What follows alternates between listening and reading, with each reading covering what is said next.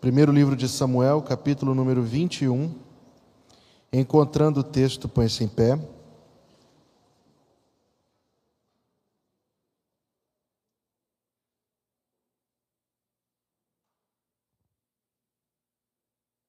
Versículo 8, versículo 9. 1 Samuel 21, verso 8, verso 9.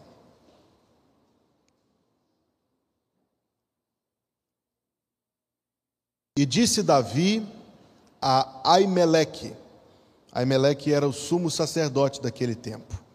E disse Davi a Aimeleque: Não tens aqui à mão lança ou espada alguma? Porque não trouxe à mão nem a minha espada, nem as minhas armas, porque o negócio do rei era apressado. E disse o sacerdote: a espada de Golias, o filisteu, a quem tu feriste no vale do carvalho, eis que ela está aqui, envolta num pano detrás do éfode. Se tu a queres tomar, toma-a, porque nenhuma outra há aqui senão aquela. E disse Davi: Não há outra semelhante, dá-ma. E o povo de Deus diz: Amém. Você pode se assentar.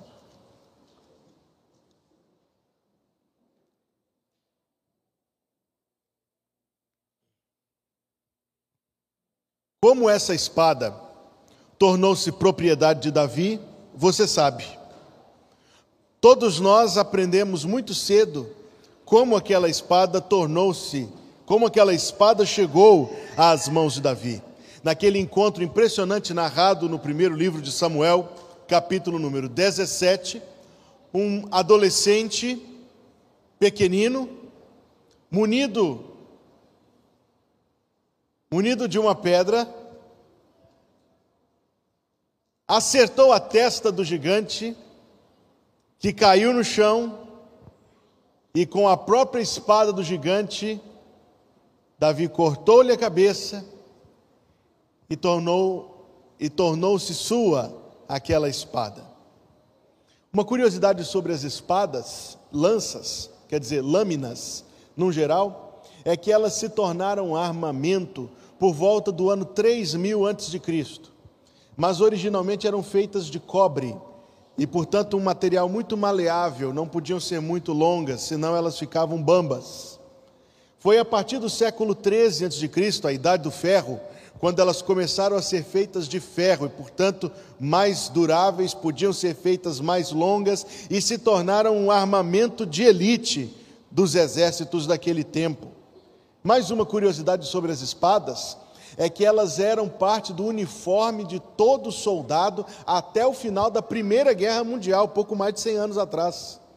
Foi somente na Segunda Guerra Mundial que elas foram abandonadas em troca de rifles, granadas e outros mais, mais devastadores instrumentos. A Filístia era uma região ferrífera e de, artesanal, e de trabalho artesanal na serralheria. Faziam espadas muito desejáveis e valiosas, de onde nós sabemos historicamente o valor daquele objeto enquanto espada de altíssima qualidade. E sabemos a forma como aquela espada tornou-se do rei Davi, então ainda não rei, mas era costume ao vencedor apropriar-se das armas do vencido como espólio, como prêmio, como conquista. E assim a espada desejável do gigante filisteu tornou-se a espada do jovenzinho Davi. Mas algo ainda me chama a atenção quando leio este texto, porque a espada que Davi conquistou e que sua se tornou na batalha contra Golias Onde estava, meus amados irmãos?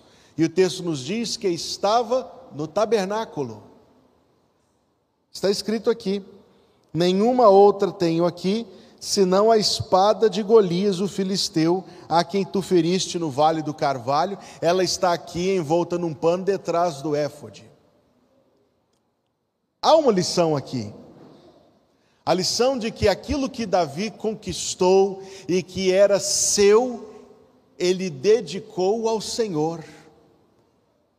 Aquela valiosa espada de Golias não ficou como armamento pessoal de Davi, foi dedicada por ele a ser posta no tabernáculo como um memorial. Ao fazer isto, ele estava confessando que a vitória não era sua, mas de Deus. Se a vitória fosse sua, a espada seria dele, mas como a vitória era de Deus, a espada era de Deus.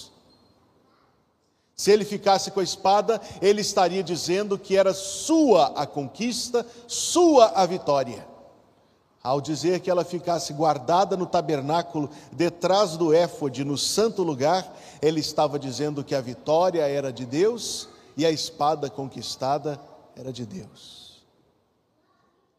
A que cada um de nós salvos contemplemos as vitórias que Deus nos tem dado vitórias profissionais, vitórias de êxito pessoal, portas que Deus nos tem aberto, o sustento que Deus nos tem dado.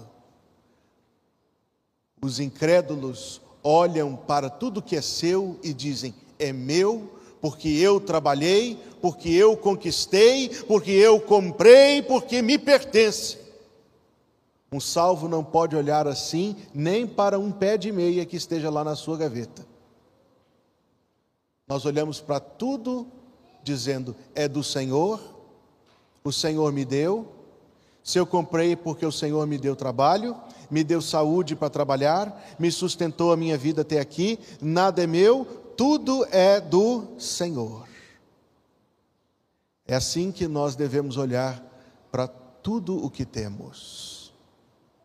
Emociona-me, chama a minha atenção esta espada estar no tabernáculo, como um, como um tributo daquilo que Deus tem dado, daquilo que a Deus pertence. O que temos dado, irmãos? O que temos dedicado a Deus? Temos retido tudo o que Deus nos dá para nós? Não convém que seja assim. Não convém que seja assim. Mas o que eu quero compartilhar com meus irmãos brevemente ainda neste texto é a forma como Deus dirigiu os passos de Davi. O que está registrado em 1 Samuel capítulo 21 aconteceu alguns anos depois daquele grande encontro entre ele e o gigante Golias que está no capítulo 17.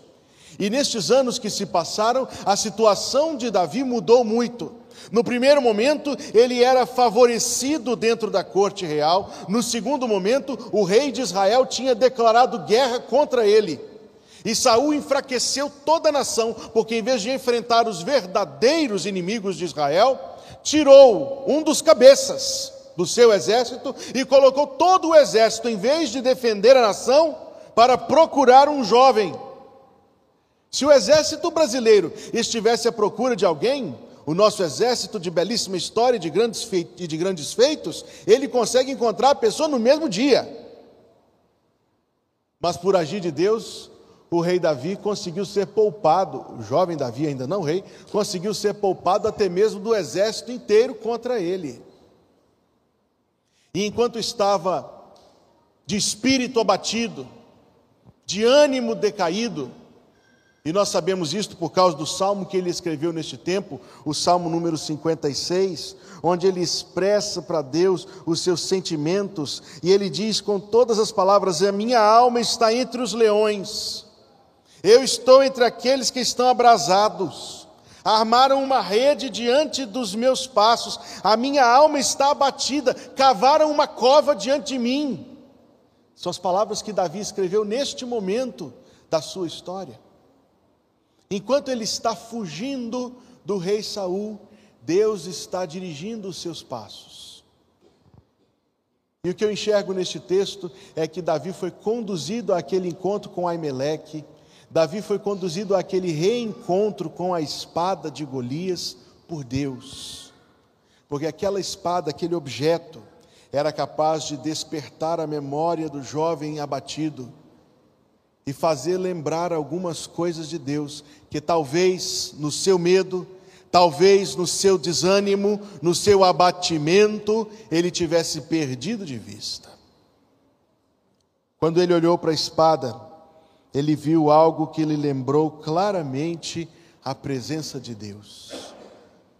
Ele se lembrou daquele dia e de como Deus estava com ele naquele dia em que aquela espada foi conquistada. Ele se lembrou da forma como Deus esteve com ele, dando-lhe segurança, protegendo daquele grande perigo. Ele se lembrou, irmãos queridos, ele se lembrou da presença de Deus. Quando ele descia as encostas do vale, ele disse ao gigante que veio gritando ofensas e blasfêmias: Ele diz: Tu vens contra mim com espada e com lança, mas eu venho contra ti em nome do Senhor dos Exércitos seu coração abatido foi lembrado de como, de quão verdadeira e real era a presença de Deus junto a ele naquele outro momento. E este reencontro planejado por Deus significava dizer a Davi algo: Não te lembras como eu estava contigo naquele dia? Eu ainda estou contigo hoje também. E dessa maneira, irmãos, nós esta manhã voltarmos à ceia do Senhor, experimentamos o mesmo encontro, as mesmas lições, as mesmas verdades, as mesmas palavras dirigidas ao nosso coração. Quando Davi viu a espada, ele se lembrou de um momento em que Deus estava com ele e se lembrou então de que Deus estava com ele ali, naquela hora difícil também. E quando nós tomamos em mãos o pão e o cálice do Novo Testamento, nós ouvimos em nosso coração aquelas palavras que o Senhor disse antes de ser assunto aos céus: Eis que eu estou convosco todos os dias, até a consumação dos séculos. Irmãos, lembrar-se da presença de Deus conosco é algo de extremo conforto e de grande e poderosa reabilitação do nosso coração. A ceia do Senhor nos diz nesta manhã de domingo que o Senhor está conosco, a bendita presença de Deus. Aquela espada testemunhava para Davi não somente a presença de Deus, mas também o propósito de Deus. É muita ousadia, é muita ousadia. Um adolescente de 14, 16 anos de idade, com, armado com nada mais do que pedras, dirigisse ao campeão do exército dos filisteus, especialista em morte, centenas de mortes na sua conta. E ele vai descendo a encosta do vale e vai dizendo assim para o gigante: O Senhor hoje mesmo te entregará na minha mão. É muita ousadia. E eu tenho descoberto, irmãos, que existem duas fontes de coragem. A primeira é a tolice. O tolo é sempre corajoso. E a segunda é a fé. O tolo é sempre corajoso, porque não conhece, ignora os perigos, ignora a proporção do risco do perigo. Aquele que não teme a Deus é um tolo por isso. Mas aquele que tem fé em Deus também tem coragem. Aquele que tem fé em Deus também tem coragem. Coragem, você sabe bem, não a ausência de medo, mas condição de enfrentar e atravessar o medo. Quem tem fé tem coragem. Por algumas razões. Assim como o rei Davi enfrentou o gigante Golias e disse: Hoje o Senhor te entregará na minha mão, não por ousadia, mas porque ele tinha certeza do propósito de Deus em sua vida, porque ele tinha certeza de que Deus era com ele e capaz de dar-lhe vitória naquela condição, assim também ele disse para Golias: Eu te, eu te ferirei, eu te tirarei a cabeça, e todo, toda a terra saberá que há Deus em Israel. Como ele sabia estas coisas antes delas acontecerem? Porque ele tinha certeza do propósito de Deus com ele. Assim como existem diversas coisas a respeito de nós próprios que nós podemos dizer com toda certeza e saber que elas acontecerão. Nós podemos dizer com toda certeza que as nossas necessidades, todas elas, serão providas pela misericórdia de Deus. Nós podemos dizer com toda certeza que Deus esmagará Satanás debaixo dos nossos pés, está em Romanos 16, versículo 20. Nós podemos dizer com toda certeza que nós seremos os sobreviventes ao juízo divino, porque somos salvos. Todos os outros sucumbirão, nós não, porque Cristo nos protegerá. Nós podemos dizer com toda certeza que morreremos em paz. Nós podemos dizer com toda certeza que venceremos a morte. Nós podemos com toda certeza dizer que estaremos para sempre com o Senhor.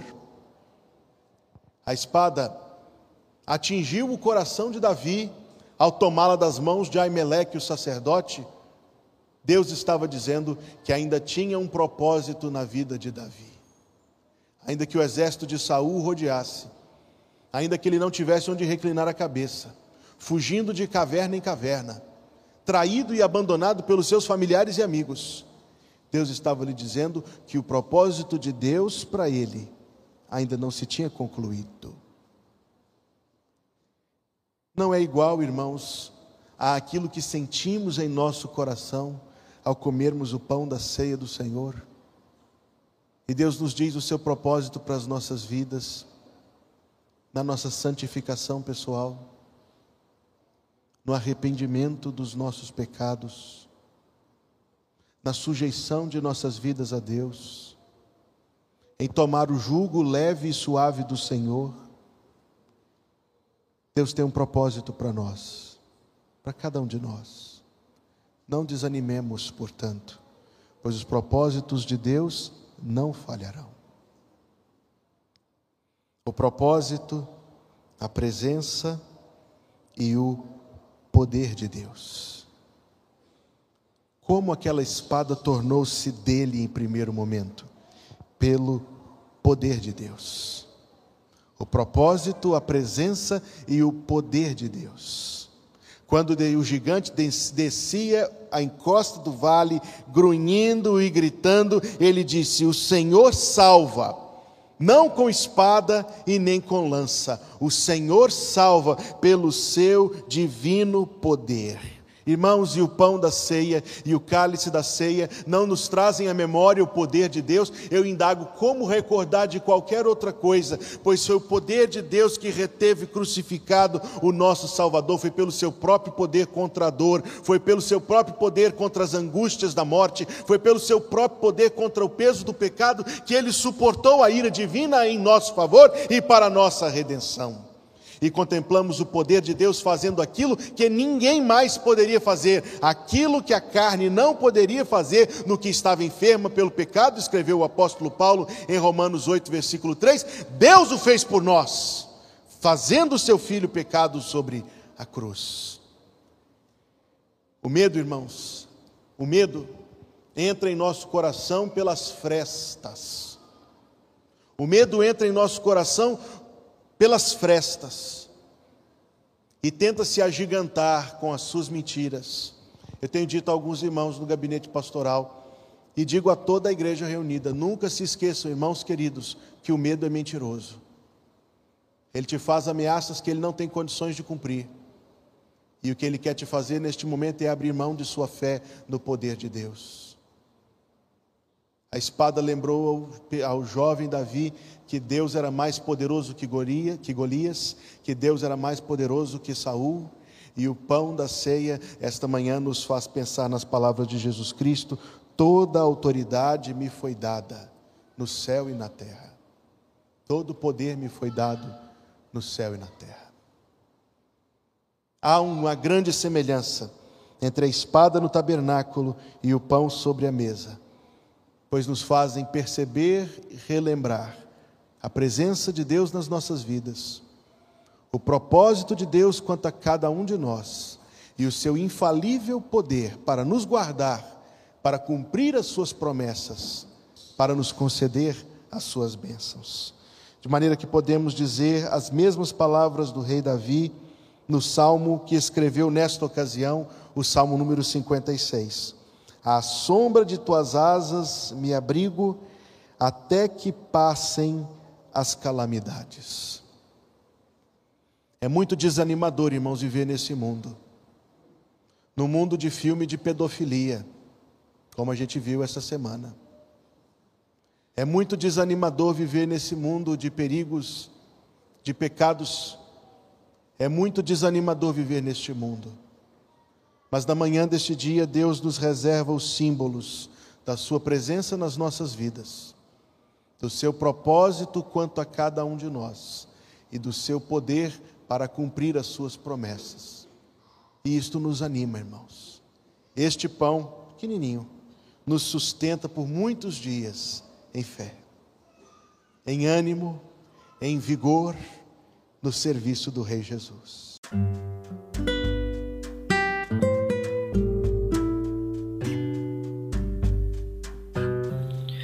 Obrigada por estar conosco. Volte sempre. A Igreja Batista Plenitude tem sempre uma mensagem de Deus para você.